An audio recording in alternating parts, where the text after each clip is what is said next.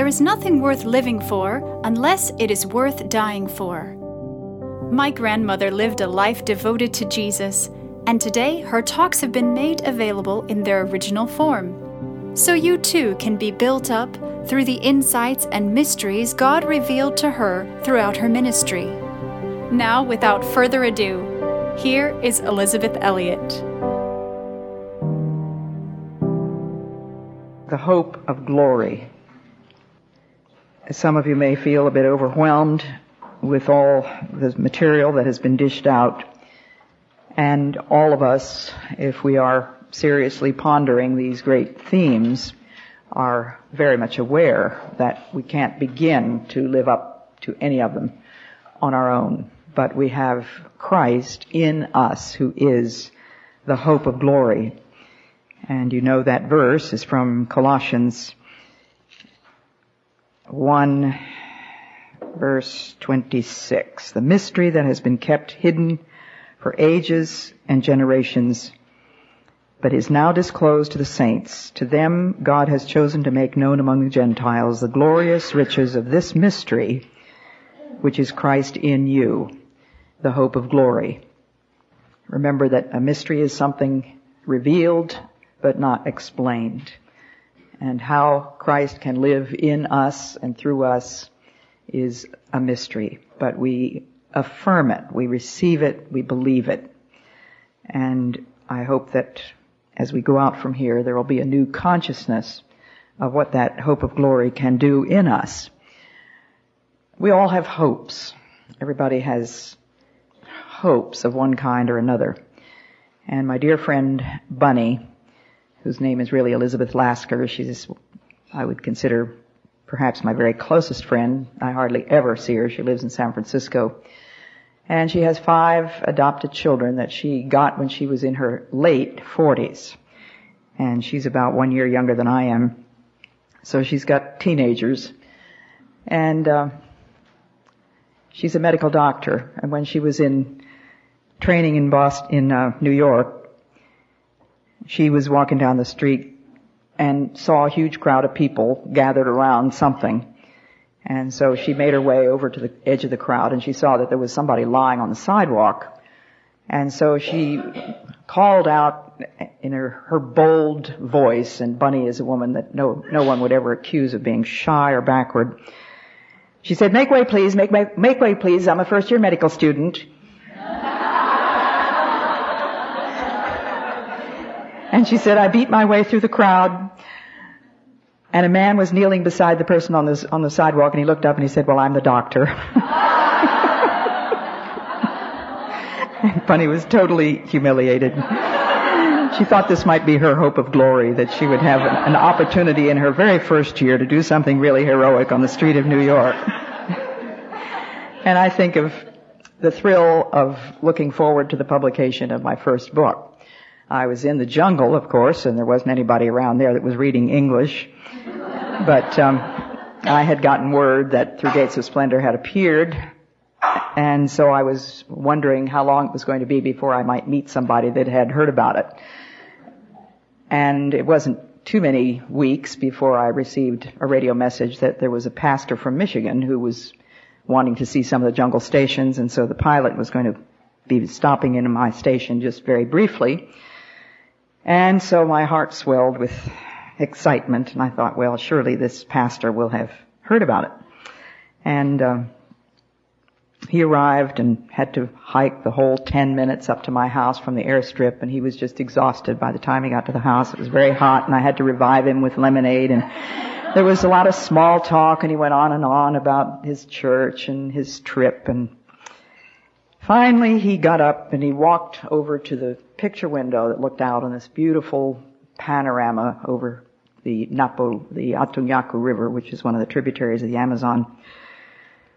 And he said, Mrs. Elliot, I'm sure that by this time you will have received many compliments on this view out here.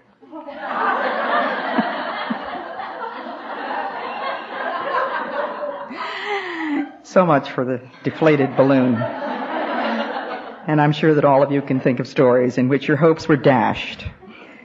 But Christ lives in us and He is the hope of glory, which is something far, far beyond our wildest hopes and dreams. I think one reason that God didn't give us more clues about what heaven is going to be like is that we would never manage to keep our minds on our work.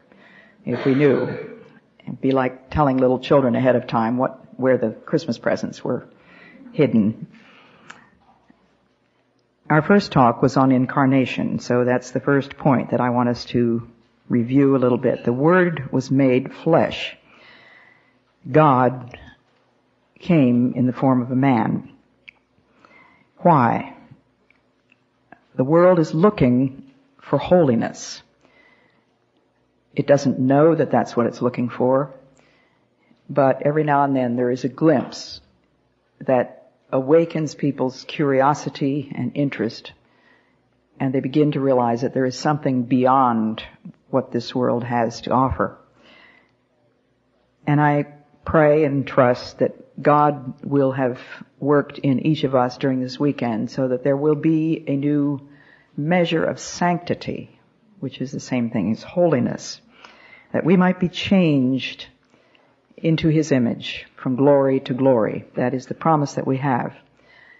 Not changed into storybook princesses or heroes or famous people, but changed into the image of Christ. Saints is what we're supposed to be. Called to be saints. That occurs several times in Paul's epistles. He writes to people and says we are called to be saints and that is our calling. Saints are not just that small category of people who have been officially canonized, but according to the New Testament, they are those who belong to Christ and in whom Christ lives. And we are meant to be saints, not when, just when we get to heaven, but in this world, without having our circumstances changed necessarily, but having our vision of what those circumstances can provide in the way of opportunities to die to ourselves and to live unto God. I guess I've said 20 times in this weekend that what matters is our response to things. It's not what happens, it's how do we respond and how do we look to God for us. Now, I think that one clear illustration of the difference of response with absolutely no change in circumstances would be the two thieves on the cross. One of them was repentant and recognized who Jesus was and acknowledged his own guilt. The other one did not. They were both still nailed, as was Jesus. But the response of the one caused Jesus to, to say, today you will be with me in paradise. We've talked about mystery, and that is the mystery of Christ in us that was hidden from all the ages, but finally revealed to Paul so that Paul could be the instrument through which that wonderful message came. And Paul says in Galatians, I think it is, I travail in birth till Christ be formed in you. It's not the only place where Paul uses the maternal metaphor. He travailed in birth. He went through the agonies of bringing new souls into the world and seeing that Christ was formed in them, just as a mother not only gives birth physically, but then from then on she is seeking to shape that child into a godly person. Or we could put it more crudely and say that what you receive is a little barbarian and God wants you to civilize him. But civilize him in such a way that he will fit into the kingdom of heaven. I can remember listening to Marge Saint one time when she was correcting Kathy, who was then probably about seven or eight years old. And Marge has a very sweet, calm way. I don't think I've ever seen Marge Saint upset in my life. But I overheard her saying, when Kathy was saying, well, Mom, I don't see why I have to do this. Well, Kathy dear, because I'm trying to make you into a nice little girl. It was quite clear that Kathy was not nearly so interested in being made into a nice little girl as whatever it was that she wanted to do that her mother didn't want her to do. But you travail in birth, don't you? And the older your children get, the more you travail. There's a certain amount of malleability when the child is born, but it begins to harden and become less and less easy. Now how does this transformation happen?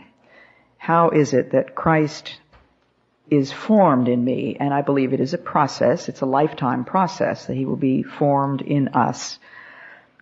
Not in a different set of circumstances, but in the events of my life, which are sacraments of what?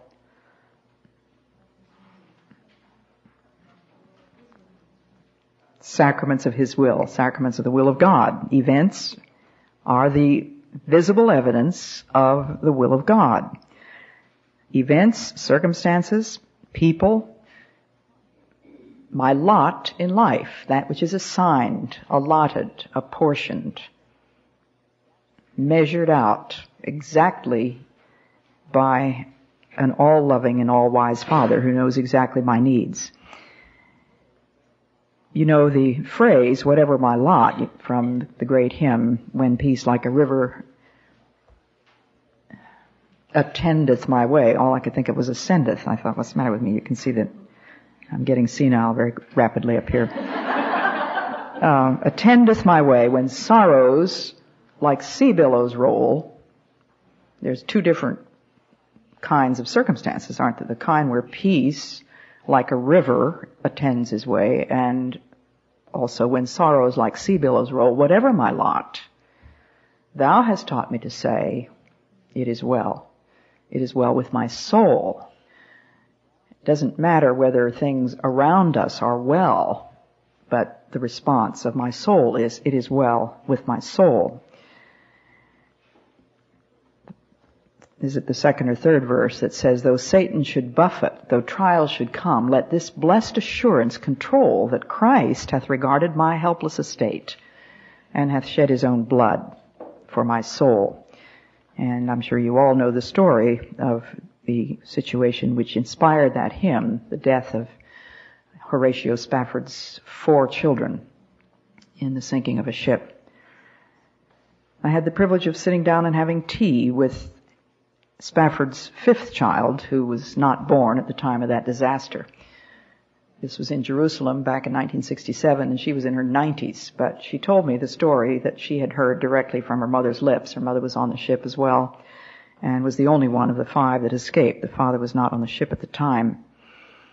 And she said she'll never forget her mother describing the terror when they were thrown into the frigid sea, and she had these four little girls, and she said she reached, she tried to dive after one of them and she was able to touch the hem of the dress of the little two-year-old just with the tip of her fingers. She couldn't grasp it. And the mother was found floating unconscious on the top of a piece of flotsam. Nobody could ever explain how she got on top of the piece of flotsam, but she sent a cable to her husband, saved alone. So it was out of a very deep experience of pain and sorrow that he wrote that. It is well with my soul. And we sang that hymn at the memorial service for the five, five men. A response of one who knows a sovereign and loving God. It doesn't change no matter what happens in our circumstances. He in whom Christ dwells responds as Christ responds to the Father. Not my will, but thine be done. To love God is to love His will. And as I learn to love His will, I am more and more closely united with Christ. And this is a picture of marriage. The two elements of marriage, the two elements of love are intention of unity and concern for the good of the beloved intention of unity, concern for the good of the beloved. If both partners in a marriage kept in mind those two principles, there would never be a divorce. It would be an absolute impossibility. It's a picture of our relationship with Christ. He is the bridegroom. We are the bride. To love Him is to love His will. I intend to unite myself with His will because I love Him. Love is the intention of unity. Concern for the good of the beloved ought to change my thinking about whether God is doing what I think God ought to do for me or whether I am doing what I know I ought to do for God. My concern should always be for the other and not for myself, assuming that God is going to take care of me as long as my concern is not for myself. As I learn and am united with Christ, who loved the Father's will, I then am opening myself to this pervading presence of Christ in me, and my hope of glory becomes brighter and brighter. We have said many times how central that cross is. And the cross is a place that reminds us of Christ's sacrifice because he loved the Father and because he loved us. It meant death to himself and the cross for you and me means death to ourselves. I am crucified with Christ. Nevertheless, I live, yet not I, but Christ liveth in me, and the life which I now live, where? In the flesh. This life which I live in the flesh, I live by the faith of the Son of God who loved me and gave himself for me. It's just as though Paul is almost stumbling over his words, just pouring them out, trying to articulate in human terms this mystery. He goes back and forth. I am crucified, nevertheless I live, yet not I, but Christ liveth in me, back and forth. It's still inexplicable, isn't it? And yet we understand it to a certain measure. In my book, Passion and Purity, I have a chapter called Unruly Affections. The Book of Common Prayer contains collects, which are short prayers comprising ideas gathered or collected from the day's reading. The one for the fifth Sunday after Lent is this. Almighty God, you alone can bring order, bring into order the unruly wills and affections of sinners. Grant your people grace to love what you command and desire what you promise. To love what you command and desire what you promise, that among the swift and varied changes of the world our hearts may surely there be fixed, where true joys are to be found. Through Jesus Christ our Lord, who lives and reigns with you in the Holy Spirit, one God, now and forever. Amen. And I go on to say I had been reading my Bible, I believe, quite faithfully nearly every day through high school and college. Before that, if I did not always read it myself, I heard it read at home by my father, both morning and evening.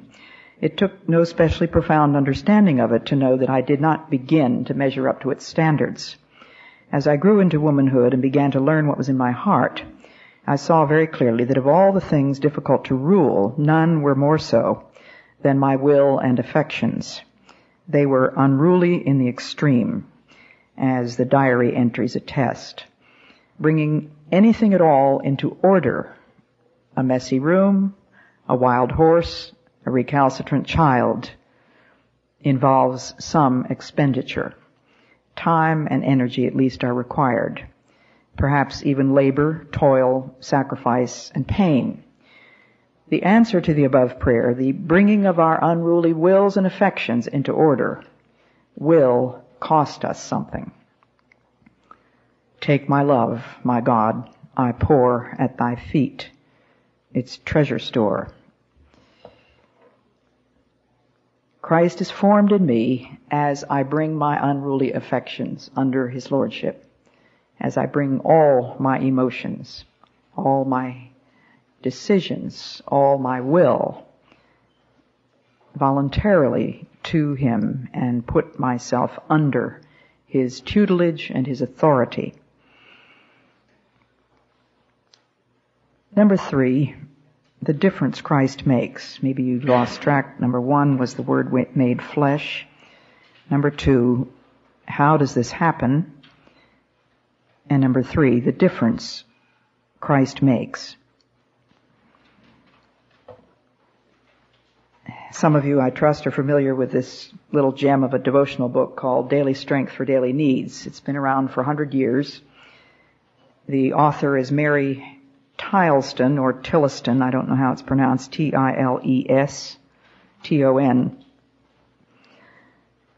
She was born 1843, died in 1934, and she wrote two absolutely priceless devotional books. The other one is called Joy and Strength. So if you can get your hands on either one of them. The last I heard from my grandchildren, they had found Daily Strength for Daily Needs in Barnes and Noble, but when I went into Barnes and Noble in in Boston, they didn't have it, never heard of it. So I don't know. But either one, Joy and Strength or Daily Strength for Daily Needs are they're just marvelous. I read them over and over again. I've indexed both of them. And this is what it says, a quotation from Hannah Whitall Smith, which gives us a clue to the difference Christ ought to be making in my life and yours. I have noticed that wherever there has been a faithful following of the Lord in a consecrated soul, several things have inevitably followed sooner or later. Meekness and quietness of spirit become in time the characteristics of the daily life a submissive acceptance of the will of God as it comes in the hourly events of each day. Pliability in the hands of God to do or to suffer all the good pleasure of His will. Sweetness under provocation. Calmness in the midst of turmoil and bustle. Yieldingness to the wishes of others and an insensibility to slights and affronts. Absence of worry or anxiety. Deliverance from care and fear. All these and many similar graces are invariably found to be the natural outward development of that inward life which is hid with Christ in God. We need to be very clear in understanding that this natural outward develop, development has nothing to do with our human nature. We are still in this natural body, but it is found because of the inward life which is hid with Christ in God. I was talking with someone just before the meeting about the this whole matter of bringing your unruly affections or feelings under the lordship of Christ. It's not that we're going to get beyond the emotions, which are very natural to us. But God wants to transform those and transfigure us in the process as we bring those under His control. So I'll, I'll go quickly through the key words in each of these things that that show that a, a, a soul is consecrated. Characteristics of a Christian or the, the difference Christ makes, as I call it. Meekness, quietness, acceptance, pliability,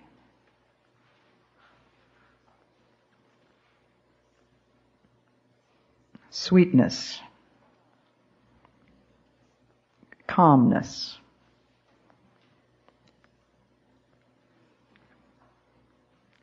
yieldingness to the wishes of others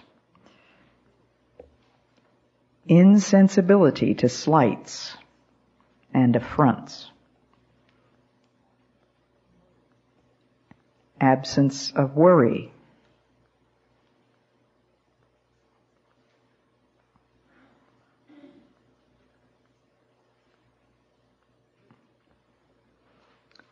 deliverance from care.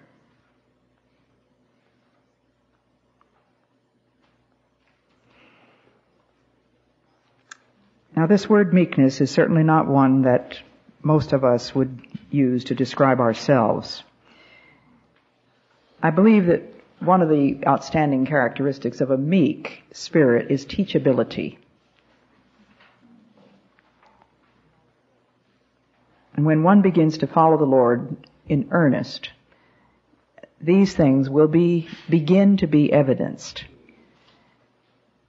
Now may I see the hands of those of you in this room who were born with a meek and quiet spirit. I don't see a hand. Nor have I ever in any audience of any size.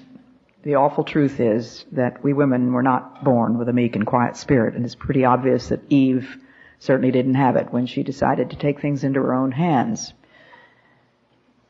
But meekness is not weakness. Never confuse the two. Do you remember who the meekest man in the Bible was? Moses. Meekest man who ever lived, he's called. And Jesus in Matthew 11 tells us, come to me, all you who are tired and overburdened. Anybody here that fits that description? And I will give you rest. Now you and I might be able to provide rest. I might be able to provide the conditions in which you could rest. But I cannot give you rest. Nobody in the world can give you rest except Jesus. So he says, come to me if you're tired and overburdened. I will give you rest. But there, there, are three things that you have to do if you want it. First is to come. The second is take his yoke. And what does that mean? It means bend your neck under the same yoke which Jesus himself took when he bent his neck to the will of the Father. I believe that the metaphor here represents probably the double oxen yoke. Two oxen were put together so that they had to work in harmony and at the same speed, walking side by side. So when Jesus calls it my yoke, I don't think it's one that he is laying on us that hasn't already been laid on him. He himself came, as he said, to do thy will, my God. And he bent his neck under the will of the Father. So that's the second thing that you and I must do, is to be willing to bow and bend our necks in order to walk in harmony, to live in harmony with Christ, to uh, be one of a team, cooperating. And then he says, learn of me. Third thing is to learn. And what is, what is it that we're to learn? Well, he tells us, I am gentle and humble in heart, meek and lowly. And we know that Jesus was not weak. He was the Lamb of God, and he was also the Lion of Judah. Meekness, his teachability, the unselfishness and lack of concern for one's own safety must be a part of that. Pliability, yieldingness to the wishes of others. When you have a disagreement with your husband or with your coworker about something that you're going to do, and you had your heart set to do this thing, let's say we're talking about going to a restaurant, something that trivial, and you don't get your way, what a big deal. What kind of a big deal is it in your life? How long is it going to make any difference? A week from now, for example. And well, you're cer- certainly not looking at a woman who has one atom of natural meekness in her. I am by nature aggressive and argumentative and a whole lot of much worse things. But Jesus Christ is going to make a difference in making me teachable, meek, gentle, humble. It also means submissive acceptance or accepting submission. Whichever way you want to put it, the two things seem to go together in my mind. I'm not submissive in any way at all. My mother used to have to say to me repeatedly, don't argue with me, Bets. Do what I say. And way up into her late life, we were still having arguments once in a while, very friendly arguments, but she used to laugh and say, well, I never could argue with you. And, uh, we had very different personalities and very different ways of coming at things. And of course I had been a debater in college, so that didn't teach me much about meekness and submissiveness. The third thing is sweetness. Quietness, especially under provocation. How sweet can we be when we are provoked? Are you standing up on the inside like the little boy? His mother made him sit on a chair and he mumbled away after a while she heard what he was saying. I'm sitting down on the outside and I'm standing up on the inside. And that's the way I feel sometimes about submitting to my husband. I still have to do it, no matter how nasty my inner attitude might be. I trust that God gives me grace not to, ex- not to express that. But I want to learn to be sweet and quiet. Third is peace versus anxiety. And Jesus has a kind of peace that the world can never give, and He promises to give us that. I know people who literally bring peace into a room. One of them is my dear friend Myra Walters, who is a Welsh lady, a medical doctor who never took her training in this and never passed the exams in this country, so she doesn't uh, practice. But every every day during the last weeks of my husband's life, she would come to the house for about 10 or 15 minutes just to see him. And she knew and we knew that there wasn't anything that she could do for him as a doctor, but she would just walk into his room. It was just like an angel of the Lord coming in and just bringing peace. And I could just see my husband sort of relax. And the, every day she would walk over to the bed, take his hand, and bend way down and say, tell me how you feel. And of course, all he wanted to do was to tell somebody how he felt. And he'd told me so many times I didn't want to hear about it anymore. So when dear Myra would come over, it was the moment he lived for. Those few moments every day, it was just as if he was carried through from one day to the next by the peace of God that that woman brought. She's one of the sweetest, quietest, calmest people I've ever known. Willingness to yield to others. It's not too different from B, which is submissive acceptance. The more highly opinionated we are, the more difficult it is for us to yield to others because of course we know we're right. You know, there's two ways of doing something, the my way and the wrong way.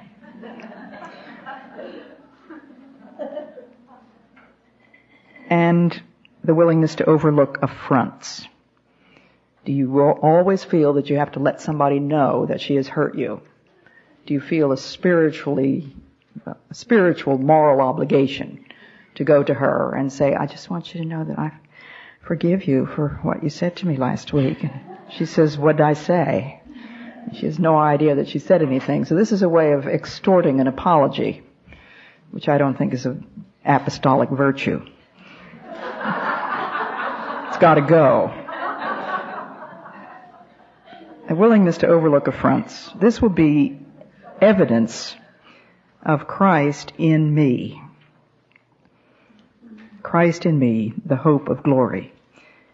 We are to be the incarnation of the life of Christ. Ever heard that before?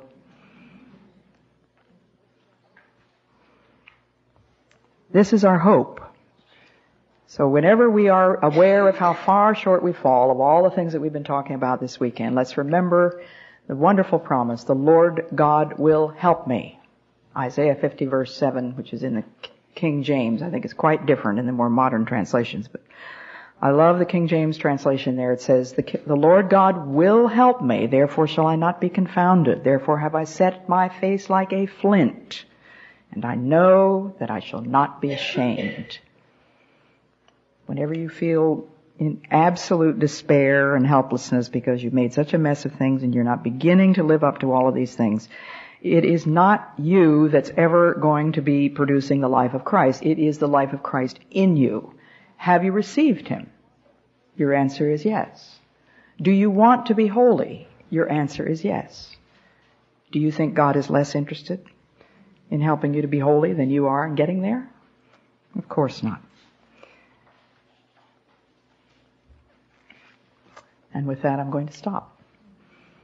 Isaiah 43 2 is another one, the one I quoted last night, when now passes through the waters. Isaiah 41:10 is the verse that my father gave me when I went away to boarding school. Fear thou not, for I am with thee. Be not dismayed, for I am thy God. I will strengthen thee. I will help thee. Yea, I will uphold thee with the right hand of my righteousness. He is going to keep that promise. Christ in me, the hope of glory. Now, I think we have time for one or two questions. Yes.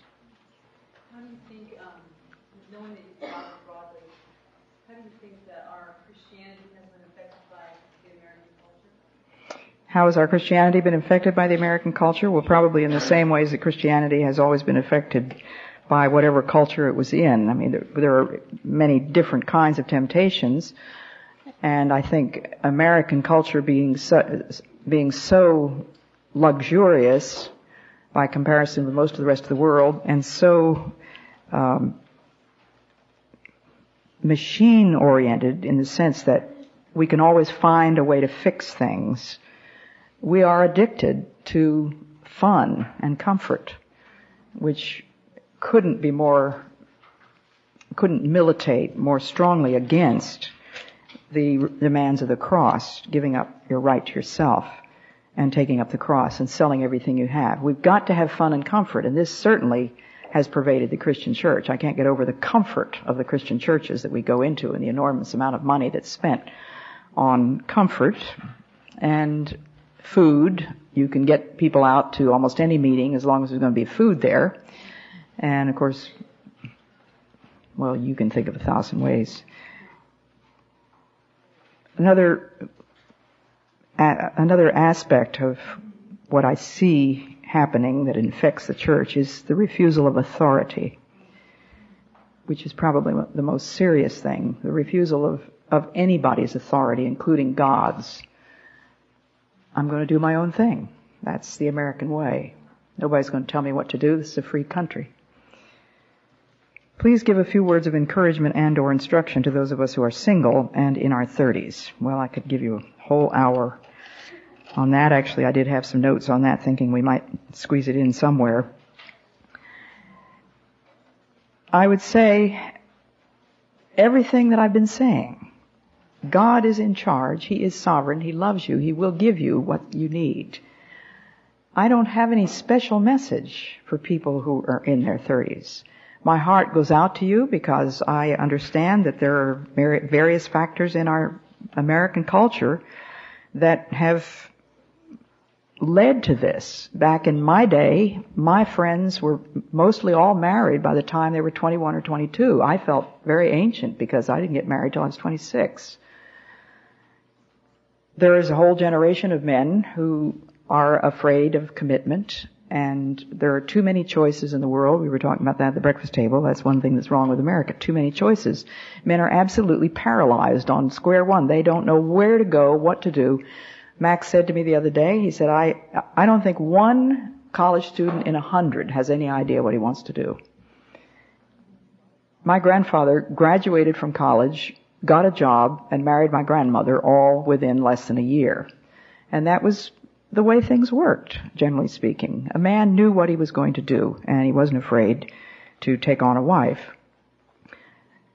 God knows all about those circumstances. There isn't anything we can do to change them except acceptance. This is the will of God. Never mind whether the evil came by the hand of man, by this outward senseless nature or whatever, it is to us the will of God. So Lord, what is my response to you? It is yes, Lord. And it's only one day at a time, you know, that you have to be single. Several people have asked me, I don't, several people have said to me, I don't think I have the gift of singleness. And I suppose what they mean by that is some special gift which removes all desire for marriage. I don't think very many people in the whole world have ever had that. But the Catholic Church, of course, has always recognized the importance and the necessity of having many, many single people in order that they might be spiritual fathers and spiritual mothers. The priests and the nuns, that's what they do. And they make the commitment, not because they have no desire for marriage, but because they desire to serve God in that way. When somebody says, do you think I have the gift, do you think I'm supposed to have the gift of singleness? I sim- simply say, well, are you single today? Yes. Well, then you have the gift of singleness. for today. God has given me the gift of singleness more years than He's given me the gift of marriage in spite of having three husbands. So it's on that particular day that I am to glorify God as a single woman. God could change it next week and bring along a, a husband. If you had school age children today, how would you educate them? I certainly would strongly consider homeschooling. I was alarmed when my, my daughter decided to do that. She had had two children in, in school. But I have been very very pleased and impressed with the results. I don't say that I think everybody ought to homeschool, but this question is how would I do it? I think I would certainly consider that, and I did homeschool Valerie for the first three years, as long as we were in the jungle. When we came back to this, this country, it didn't, I didn't know anything about homeschooling, never crossed my mind. Now there's a very, very burgeoning movement. Last year we spoke at a homeschooling convention in Pennsylvania, and they told me that there had been 2,000 people there the year before, and the year last year there were 5,000. So it gives you some idea of how it's growing. Do you have any more stories about Mrs. Kershaw? Dear Mrs. Kershaw. Um, we were sitting in my sister's apartment one time, and uh, as I told you, Mrs. Kershaw never knew what the conversation was, so she would just come out with these statements. And, and she, she was sitting there looking up at the ceiling and she says, Harrison uses a lot of paint too. and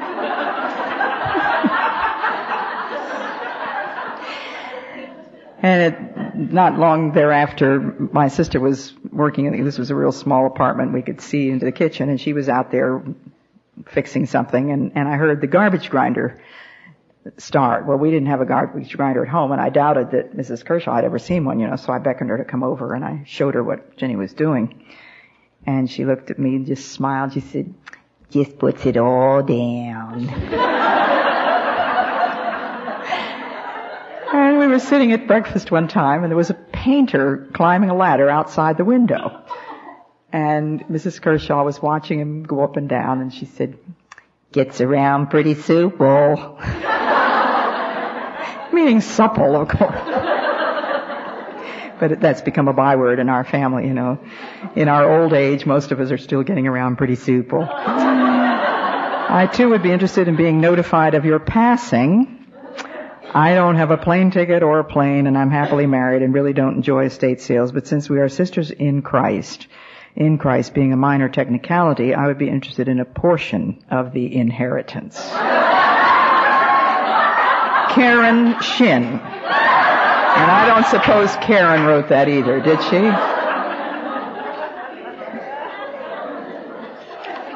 Where is Karen? You did not write it. What should be? What? Who who did write it now? Con- confess.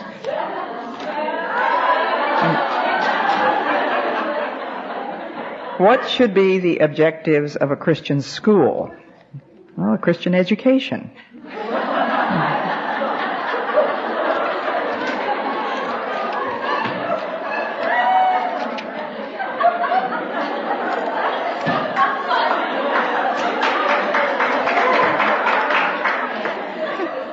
And if you want to know what a Christian education is, we'd have to start over last Friday and, and do the whole seminar. Of course, you want teachers who are going to incarnate the life of Christ. You want people who have a sacramental vision so that when you're teaching mathematics or biology or English, you teach them that everything they're looking at is transparent or translucent. They look through these things to the light of the glory of God behind, etc., etc. How can we confront the aggressive influence of secular counseling and Christian psychology on the clear message of the cross and solid biblical principles. How can we stand against this tide? I've done my best to answer that question this week. I don't know any other way that we can confront it but, but by living holy lives. And as for specific things that you can stand, where you can stand against the tide, we need to be extremely discerning and careful about what we call Christian psychology because there are a good many Christian psych- so-called Christian psychologists out there. They are Christians and they may refer to the Word of God, but they have been trained in secular psychology and they don't realize how that has infected the way they interpret Scripture. The Bible says, blessed is the man that walketh not in the counsel of the ungodly. And I do believe that there's a great deal of ungodly counseling being given out by people who one would suppose are godly.